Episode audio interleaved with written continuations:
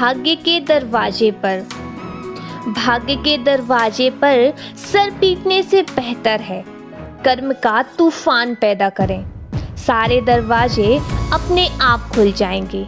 आदाब, नमस्कार, सत श्रीकाल दोस्तों। दिस इज़ आरजे का। कहते हैं, कुकिंग करना हर किसी के बस में नहीं है। पर जो लोग इस चीज़ को ही अपना पैशन इंटरेस्ट बना लें। उनके लिए खाना बनाना एक शौक की तरह हो जाता है। आज के टाइम में बहुत से लोग इस फ़ील्ड में सक्सेसफुल हुए हैं और अपने स्किल से लाखों लोगों की मदद कर रहे हैं। तो आज मैं आपके लिए लेकर आई हूँ एक ऐसी ही शख्स की कहानी, जिन्होंने अपने फ्री टाइम को यूटिलाइज कर, अपने पैशन पर वर्क किया। और आज YouTube पर एक जानी मानी मास्टर शेफ बन चुकी हैं। ये इंडिया की लाखों महिलाओं का प्रेरणा स्रोत है। आज कोई भी रेसिपी सर्च करने पर इनकी ही वीडियो सबसे ऊपर हमारे सामने आती है। The one and only Nisha Madhulika ji. आज ये अपने चैनल पर 1500 से ज़्यादा वीडियो बना चुकी हैं। और तकरीबन 9.27 मिलियन सब्सक्राइबर गेन किए हैं। तो चलिए शुरू करते हैं कि कैसे इन्होंने इस एज में भी इस मुकाम को हासिल किया। निशा मधुलिका जी का जन्म 25 अगस्त 1959 को दिल्ली में हुआ। इन्हें बचपन से ही कुकिंग करने का बेहद शौक था। पर ये कभी नहीं सोचा था कि इनका शौक ही एक दिन इनका पैशन बन जाएगा। और यही पैशन इन्हें लाखों लोगों से कनेक्ट करेगा। स्कूलिंग कंप्लीट करने के बाद साइंस स्ट्रीम से इन्होंने अपनी ग्रेजुएशन कंप्लीट की, जिसके बाद इनकी शादी। नोएडा, उत्तर प्रदेश में एक entrepreneur M S Gupta ji से कर दी गई। शादी के बाद ये अपने हस्बैंड के साथ ही दिल्ली में एज अ कंटेंट वर्क किया करती थी। जहाँ इनका ऑफ़िस और घर काफ़ी पास था जिससे घर और ऑफ़िस संभालने में कोई भी दिक्कत का सामना नहीं करना पड़ा। पर कुछ टाइम बाद, जब इन्होंने अपना घर नोएडा में शिफ्ट किया तो उस वक्त ऑफ़िस और घर का डिस्टेंस काफ़ी ज़्यादा था, जिस वजह से दोनों जगह एक साथ संभालना थोड़ा सा कठिन हो रहा था। क्या होता है? आज भी कई जगहों पर जो औरतें सिर्फ़ घरेलू जीवन को चुनती हैं। उनके लिए मान लिया जाता है कि सफलता, पहचान, पुरस्कार जैसे सब उनकी लाइफ से दूर रहेंगे। और इसीलिए ये औरतें अपनी सारी लाइफ अपनी फैमिली के इर्द गिर्द समेट लेती हैं। लेकिन मधुलिका जी ने ऐसा नहीं किया और अपनी स्किल्स को लोगों के सामने लेकर आई। क्या था? घर पर बैठे बैठे एक दिन ये रेसिपी का ब्लॉग पढ़ रही थी, जिसे पढ़ने के बाद इन्हें फील हुआ कि ये काम ये काफ़ी अच्छे से कर सकती हैं। बस फिर क्या था?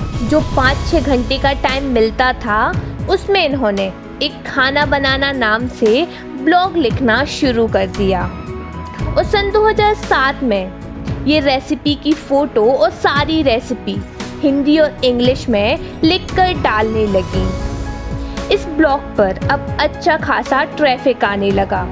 लोग इनकी रेसिपीज़ को काफ़ी पसंद भी करते थे। पर जब ब्लॉग पर 100 रेसिपी कंप्लीट हुई तो इनके बेटे ने 2008 में इन्हें खुद की एक वेबसाइट बना कर दी। और इसके बाद ये रेसिपी को वेबसाइट पर डालने लगी। इनके जो रीडर्स थे, उन्होंने मधुलिका जी को सजेस्ट किया कि अगर आप रेसिपी की वीडियो बनाने लगे तो हमें समझने में ज़्यादा आसानी होगी। और होता भी यही है, अगर हम किसी चीज़ को पिक्चर्स और वीडियो के माध्यम से समझते हैं तो सीखने में ज़्यादा वक्त नहीं लगता। इन सारी सिचुएशन में इनके हस्बैंड ने फैमिली ने इनका बहुत सपोर्ट किया। ज़्यादातर केस में क्या होता है? कई औरतें अपने इंटरेस्ट की चीज़ें करना तो चाहती हैं, पर इनकी फैमिली ही इन्हें सपोर्ट नहीं करती और अपनी इच्छाओं को वही मन में ही दबा देती हैं। अपने रीडर्स की बात मानकर 2009 से इन्होंने YouTube पर वीडियो बनाना शुरू कर दिया, क्योंकि किसी भी चैनल को बिना वीडियो के इतना ग्रो कर पाना पॉसिबल नहीं है। वीडियो बनाने के लिए इनके हस्बैंड ने घर पर ही कैमरे और सारा सेटअप ला कर दिया, जिससे कि आज ये 1500 से ज़्यादा वीडियो बना पाई हैं।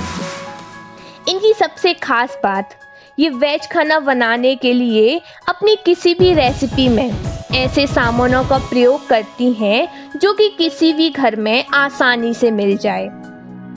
क्योंकि इस चैनल के पीछे इनका मेन मोटिव घरेलू खाने को बढ़ावा देना है। 2014 में इन्हें YouTube टॉप शेफ अवार्ड 2014 से सम्मानित किया गया है और इनका YouTube चैनल सबसे ज़्यादा सब्सक्राइबर गेन करने वाली लिस्ट में शामिल हो चुका है। और साथ ही साथ इन्हें YouTube टॉप शेफ बुक में भी शामिल किया गया है। निशा मधुलिका जी, आज लाखों करोड़ों महिलाओं के लिए प्रेरणा का स्रोत बन चुकी हैं। इनका मानना है कि अगर आप चाहें तो घर पर रहकर भी अपने इंटरेस्ट का काम कर सकती हैं। इसी के साथ मैं आपसे अलविदा लेती हूँ। खुश रहिए, अपना ख्याल रखिए। और आप जहाँ भी मुझे सुन रहे हैं, वहाँ लाइक कमेंट और शेयर कीजिए। और हाँ सब्सक्राइब करना मत भूलिए। क्योंकि जब कुछ ना हो छुपाने को तो बहुत कुछ होता है दुनिया को दिखाने को। शुक्रिया।